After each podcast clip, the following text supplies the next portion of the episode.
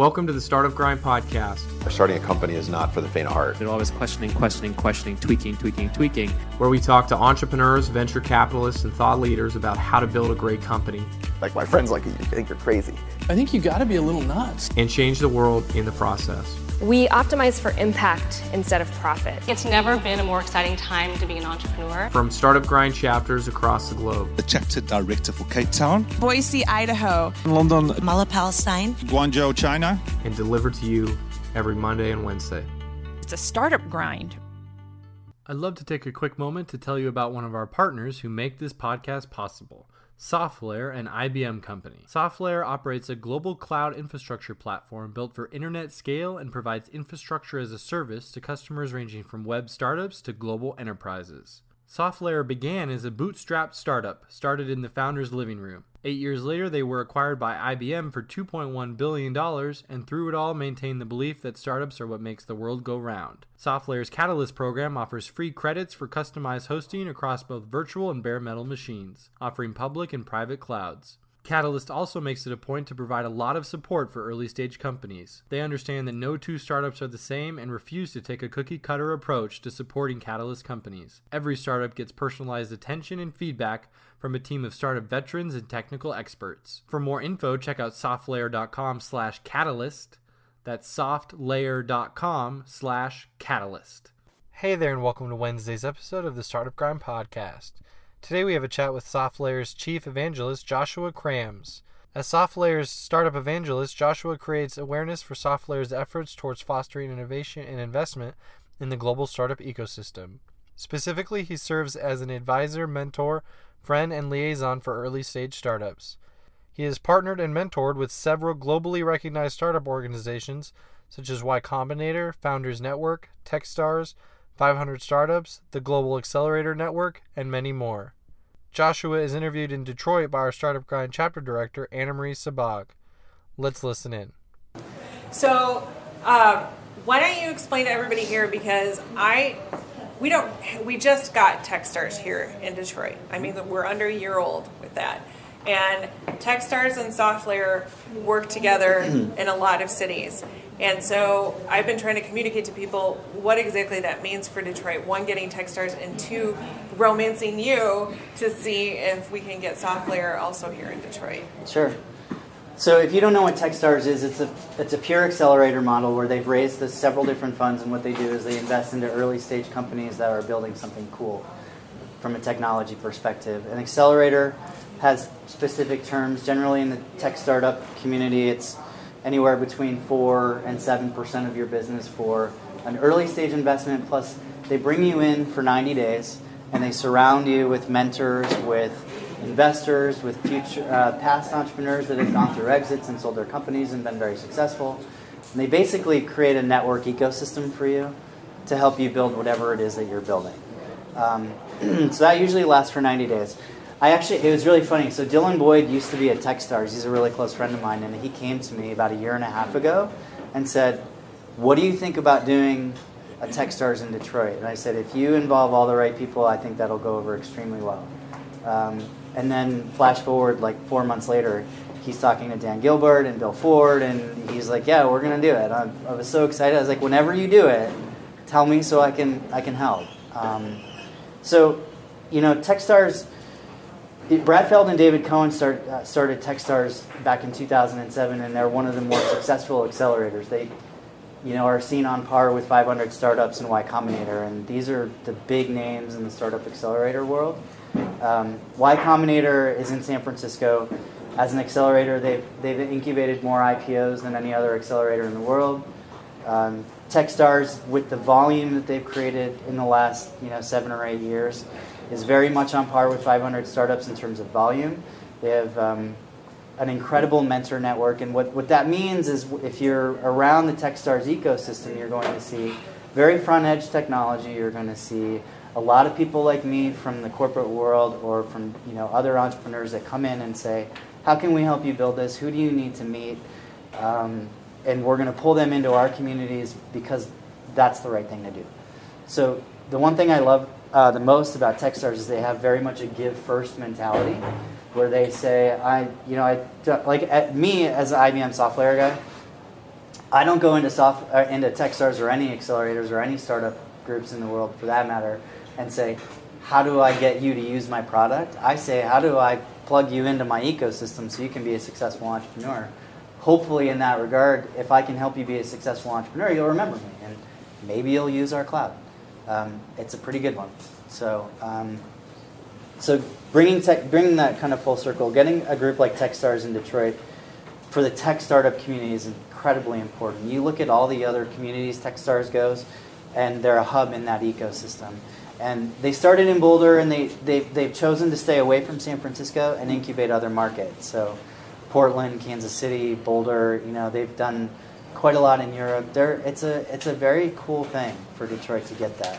It's going to put Detroit on the map in the tech community because it, Detroit's going to start getting the attention that I think it deserves. I mean, you're going to see innovation here. They're going to see, you know, that there is mind share here. Right. The big thing in the tech community is that it used to be all the all the talent leaves Detroit. Well, that's not necessarily the case anymore.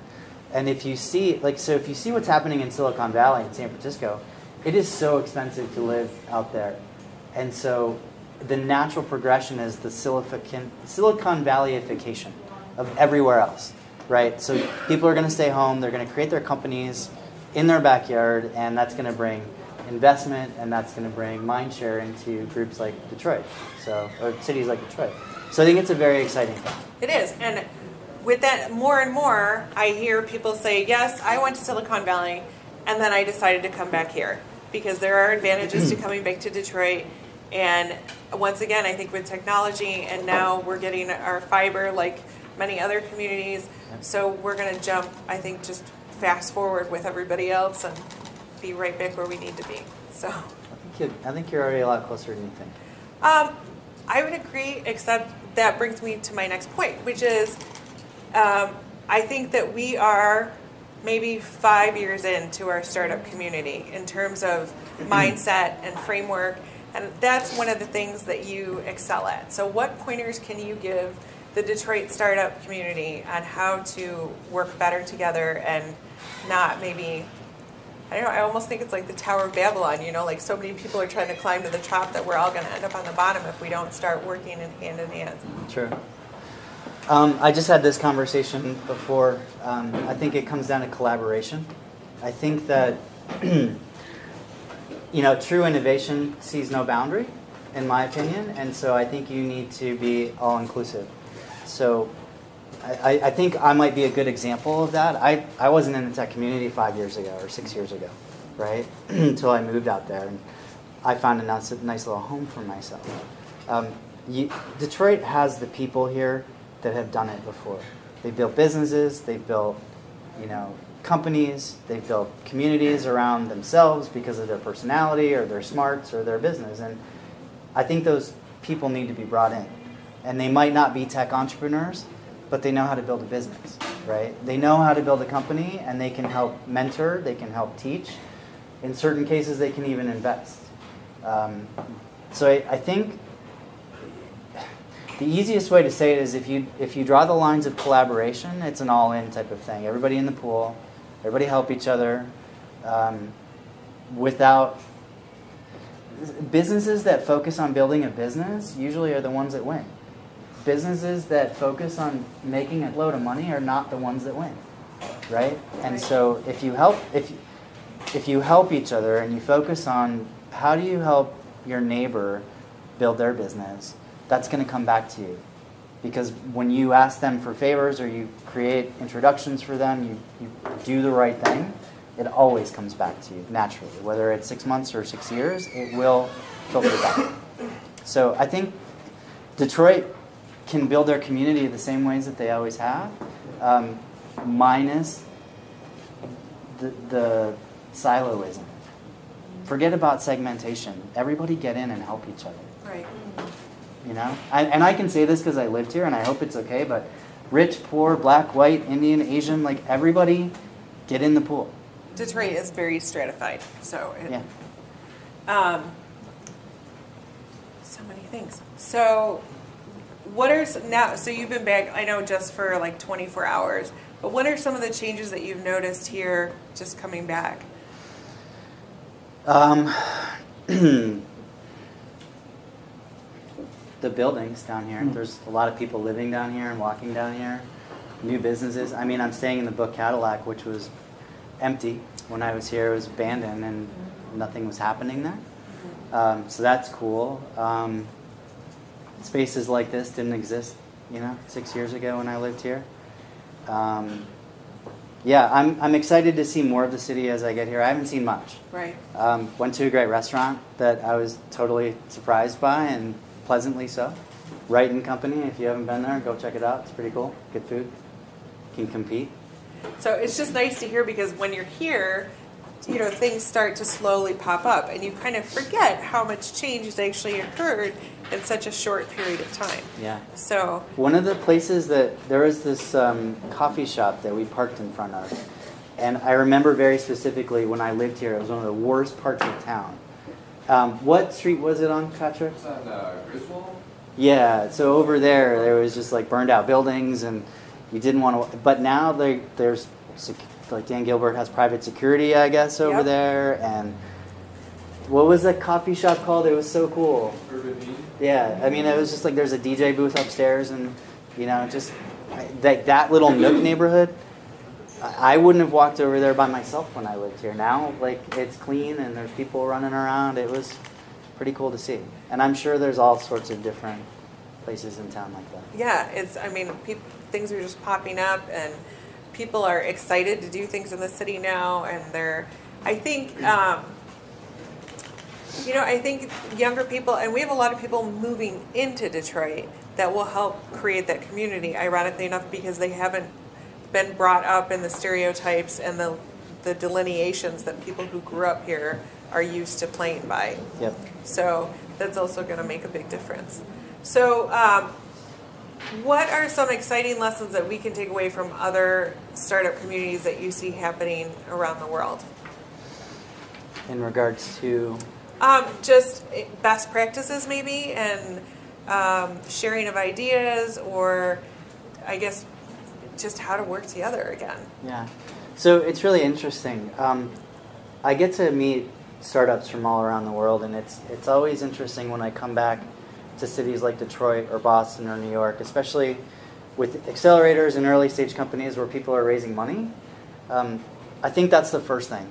Um, I think that you need to attract investors that are highly interested in risk and not averse to it. Okay. Um, I think that the notion of send me your sales projections and send me your Excel sheet and your pro forma and all that, I think those days are gone.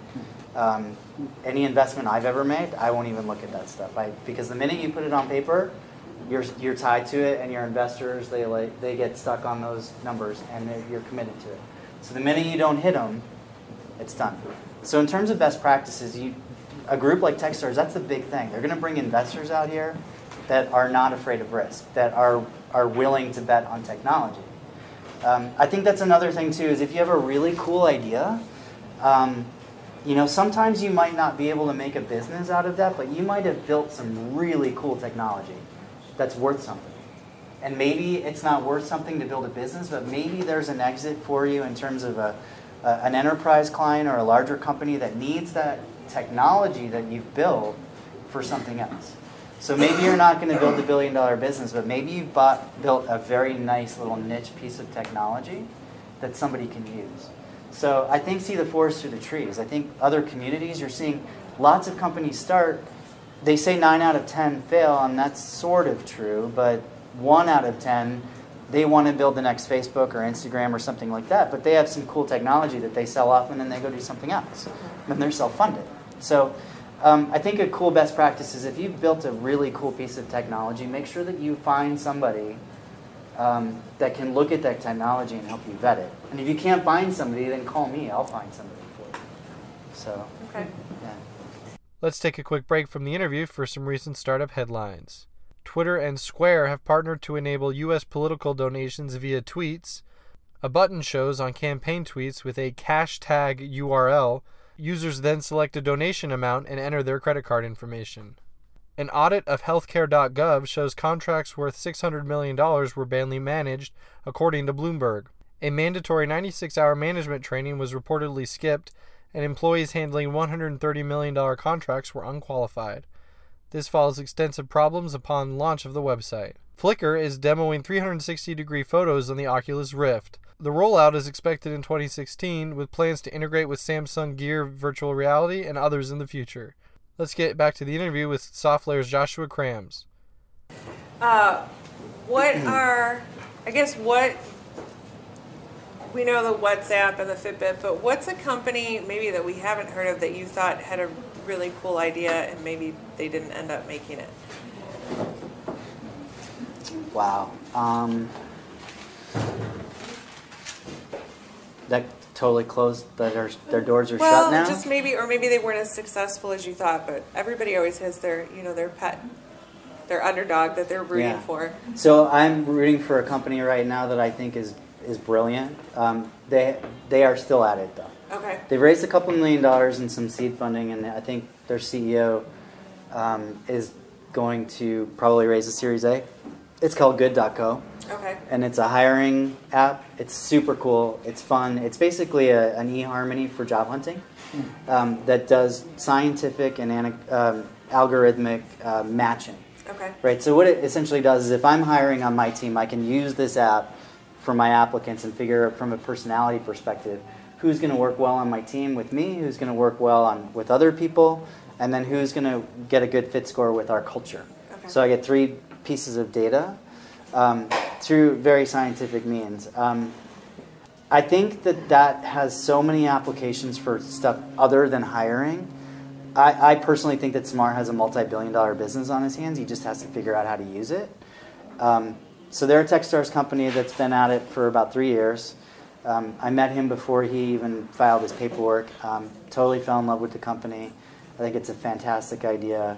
Um, he's a- perfect example of an entrepreneur that goes through some really hard times. His his dev team he had to let go, and he had to you know privatize it and hire a, a firm to do his development. That's not perfect right now, so he's kind of running on fumes, trying to figure out okay, how do I salvage the technology I built? How do I move this forward? Um, I'd still bet on him. He hasn't closed his doors yet, but he certainly hasn't had the success he could have in three years. Um, you see some companies like Keen.io coming out of Techstars that are just on a rocket ship right now, that are you know four or five hundred thousand dollars MRR every month. They're closing a huge round. You know they closed a huge round from Sequoia a little while ago.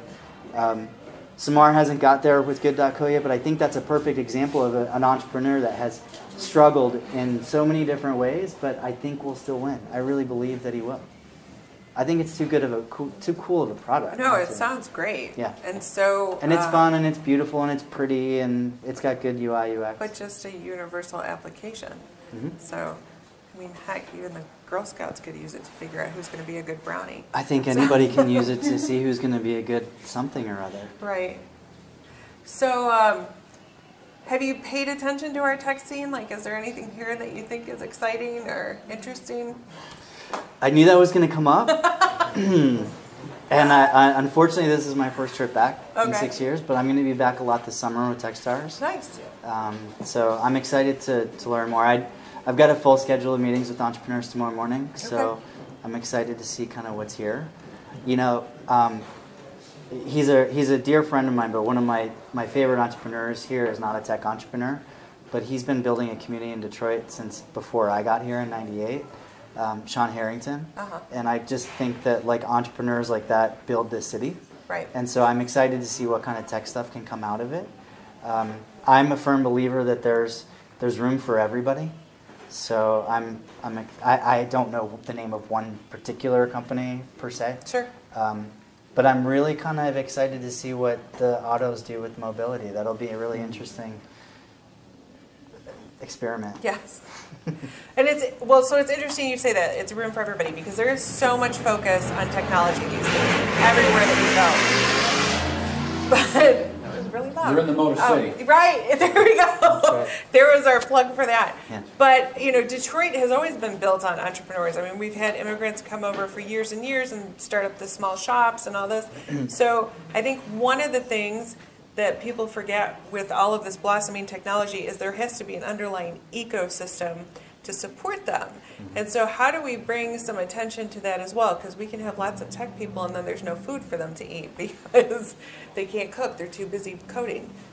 Well, I mean, you, you, there's a lot of different ways I think you can you can do it. The, the one thing that Detroit has going forward is that it's a very affordable city to live in right now, right? Um, so maintaining and retaining that talent is number one on that, right? And number two is is having um, kind of the overall mentality of your kind of tech leadership and your entrepreneurial le- leadership and the investors that are here in town that are willing to take risk actually being accessible to people, right? Um, I think the more so the cool thing about Techstars is you'll see a couple hundred people come through and they're all former entrepreneurs that have gone through exits and they're all they've all bought in to collaboration and they've all bought into community building building the network through that um, i think you have to find a way to, to retain people here and one way is by partnering with people from not here Okay. right so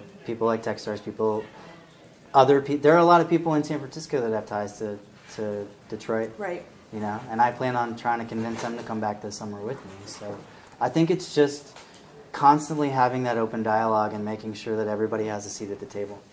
So when you bring everybody back, you let us know, and we'll help you romance them mm-hmm. about Detroit. well i think if you're from here you don't need romancing at all. So I don't know. They mm-hmm. had a program not too long ago where it was like the Detroit alumni, and they invited people to come back and see how the city had changed because so much is different. I mean, there's people downtown now that used to not even be the case. i know one of the reasons i loved living downtown all those years is like on saturday i could go out and there would be nobody on the road it was awesome I, and it's going to date myself i'd go to atlas for brunch Uh huh. and then I'd go over to the pump and have a couple of beers on a Saturday or a Sunday. Right? It was great because no one was here. It was, it was like ghost town. It was, but it's really good to see people coming back downtown. Yes. Yeah. So, um, if we were going to promote ourselves, what what do you think we should tell people that some of our selling points are?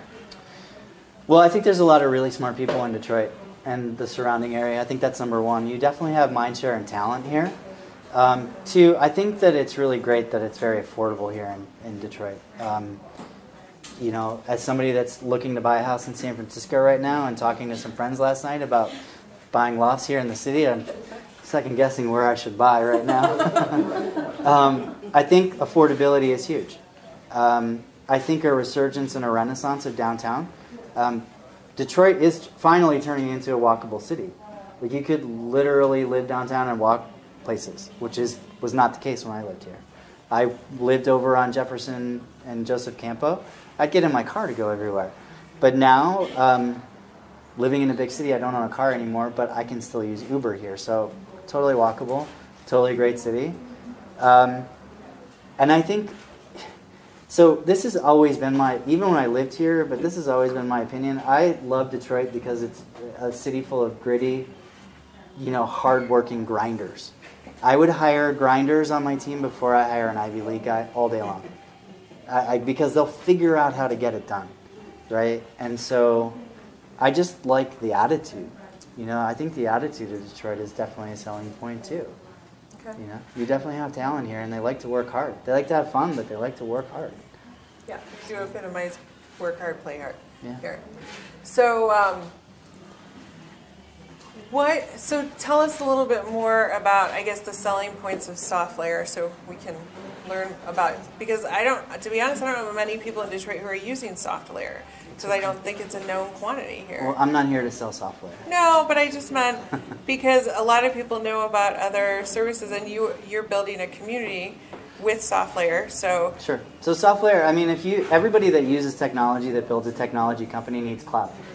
SoftLayer's got an extremely robust platform where we leave it completely accessible to the entrepreneur.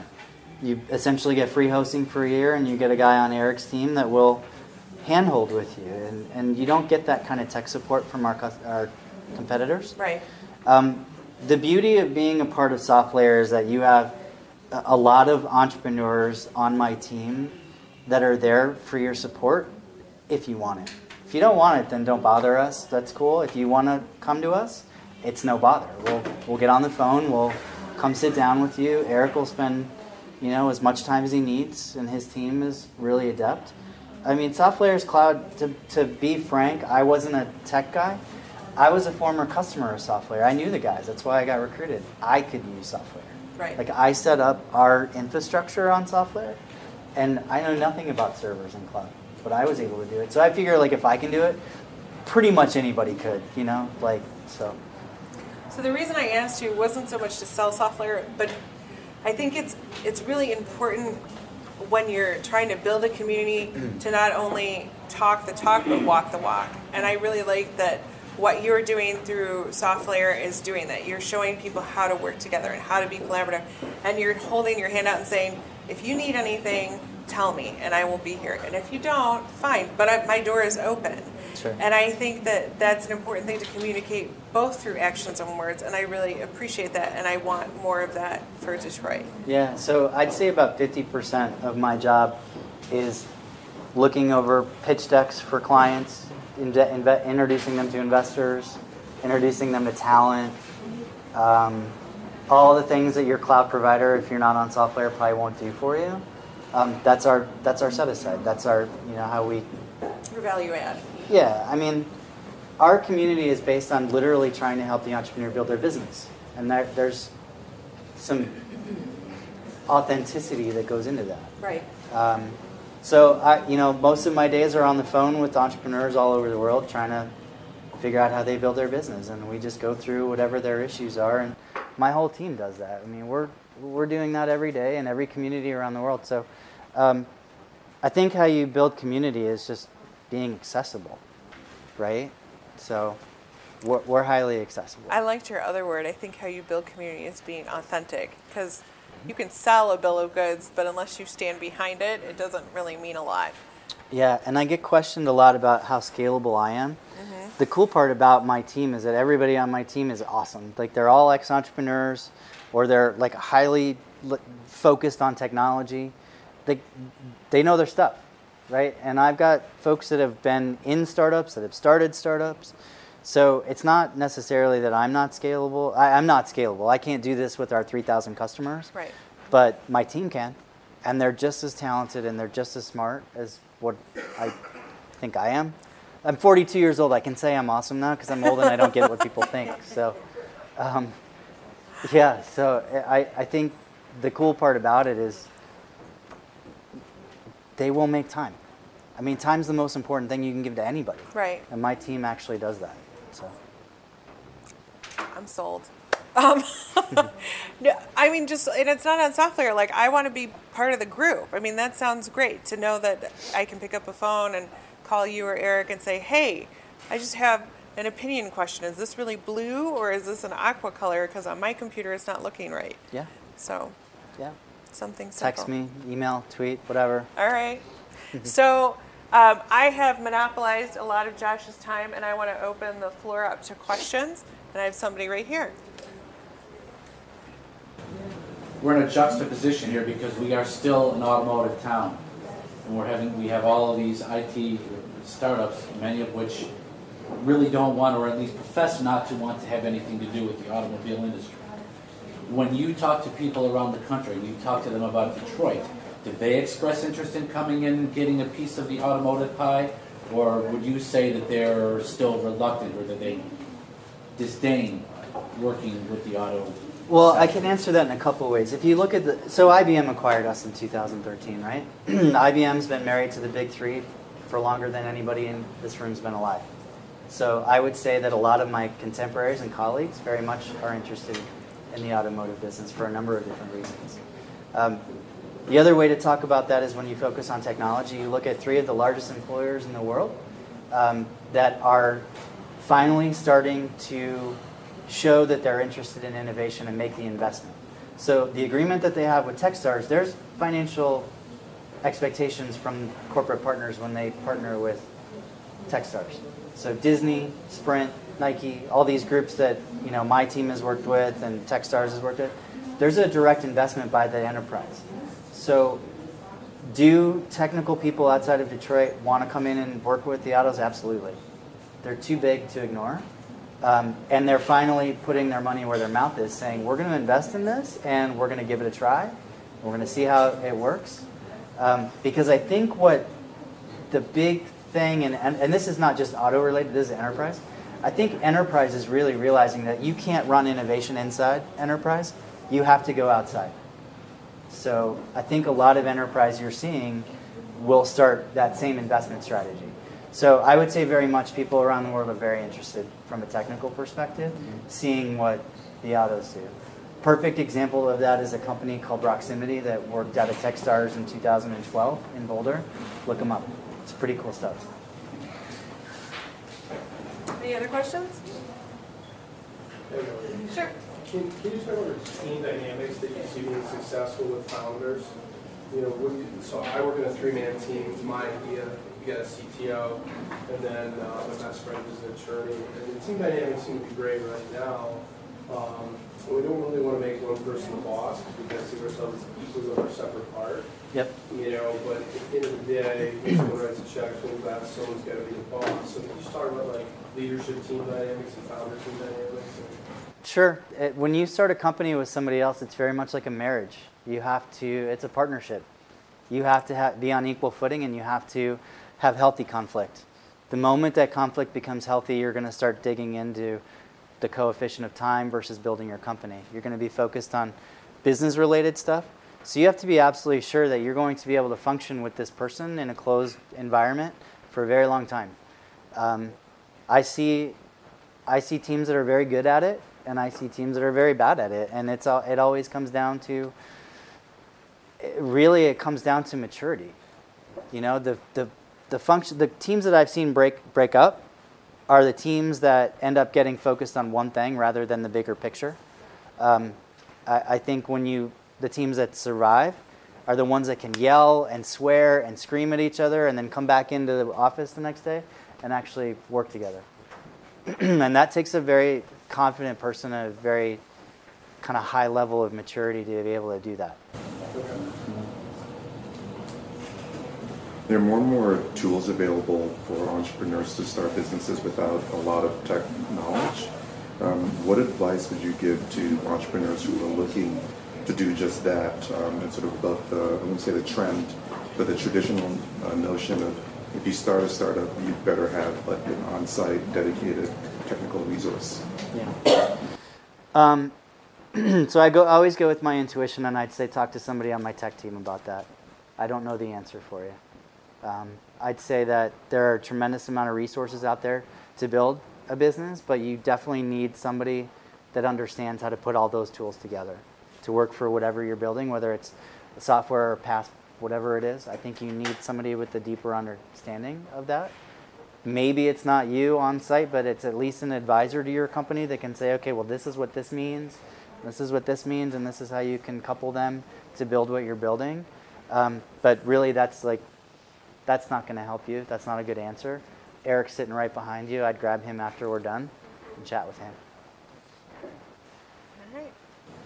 You mentioned that um, forget the books, forget the numbers, the charts, etc., to appeal to VCs or perhaps one like yourself. Um, it, it, does change quite a bit. I mean, the, the three-minute video was good, the, the, elevator pitch was good, and it seems like, according to you, it's not even good anymore. But that's even dated. It's funny. Um, so what what does what is the sales pitch that's used then nowadays? I can check my watch, but because it might be outdated tomorrow. But what, yeah. what is it? Is it, is it show and tell on the product? Here's our product, and then is it some traction? Pretty much is that what it is? yeah, I think that's part of it. Mm-hmm. I think it's where you are. Like how much of the technology have you built? Like how much of your product is fully baked? Do you have proof of concept? do you have some sort of proof out there that people will use what you're building? Um, and I honestly, like, I think that's enough. I've seen so many startups get funding on those basic principles that it's it, look. It's just one guy's opinion. You can think I'm full of it, and I don't care, right? Like it's just. But I've seen so many startups that have a great idea. They built a really cool product. Out of beta, it looks great. People are using it, and they've received. I Branch Out's a perfect example. They got $6 million in a Series A after building a product for like four weeks. It, branch Out. They were just sold to Hearst. right? So, I mean, if you have a really good product and you have the ability to show that people are using it, why they're using it, what they're using it for, and what that means in a business case, like how you can make money, then I think you're going to be okay. I think you can put whatever spreadsheets you want together. I wouldn't waste my time. Yeah, I, I've heard in, in places like San Francisco, that, I mean, they're just powerhouses where the paradigm has shift, shifted. The guy with the monies, the, entrepreneurs can tell him no because um, we're not shopping for you, we don't need you. And the guy with the monies is, you know, shopping for them.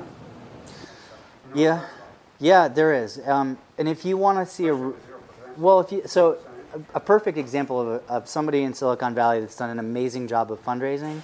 His name is Kyle Wild. He's the CEO of Keen.io. He's got a great blog. Hundreds of thousands of people read his blog. He is one of the best fundraisers. He cut himself the best deal with Sequoia that I've ever seen before, and it's fundamental basic principles on his conversation with the VC. I think if you read through and you read a lot of his articles, all of a sudden it'll it, it'll click for you. Wild. Yeah, Keen.io. Uh, yeah, he's got an awesome blog. I'd highly recommend anybody. And he's a Midwestern guy. He's from St. Louis. Yeah. I want to again thank you so much for coming all the way out here and spending your time with us and giving us so many helpful hints on how to move forward together. Thanks again for tuning in to the Startup Grind podcast. Be sure to check out our Startup Grind global conference page, startupgrind.com slash conference, and receive updates about our new keynote speaker announcements, workshops, and agenda launches. Two for one tickets available now.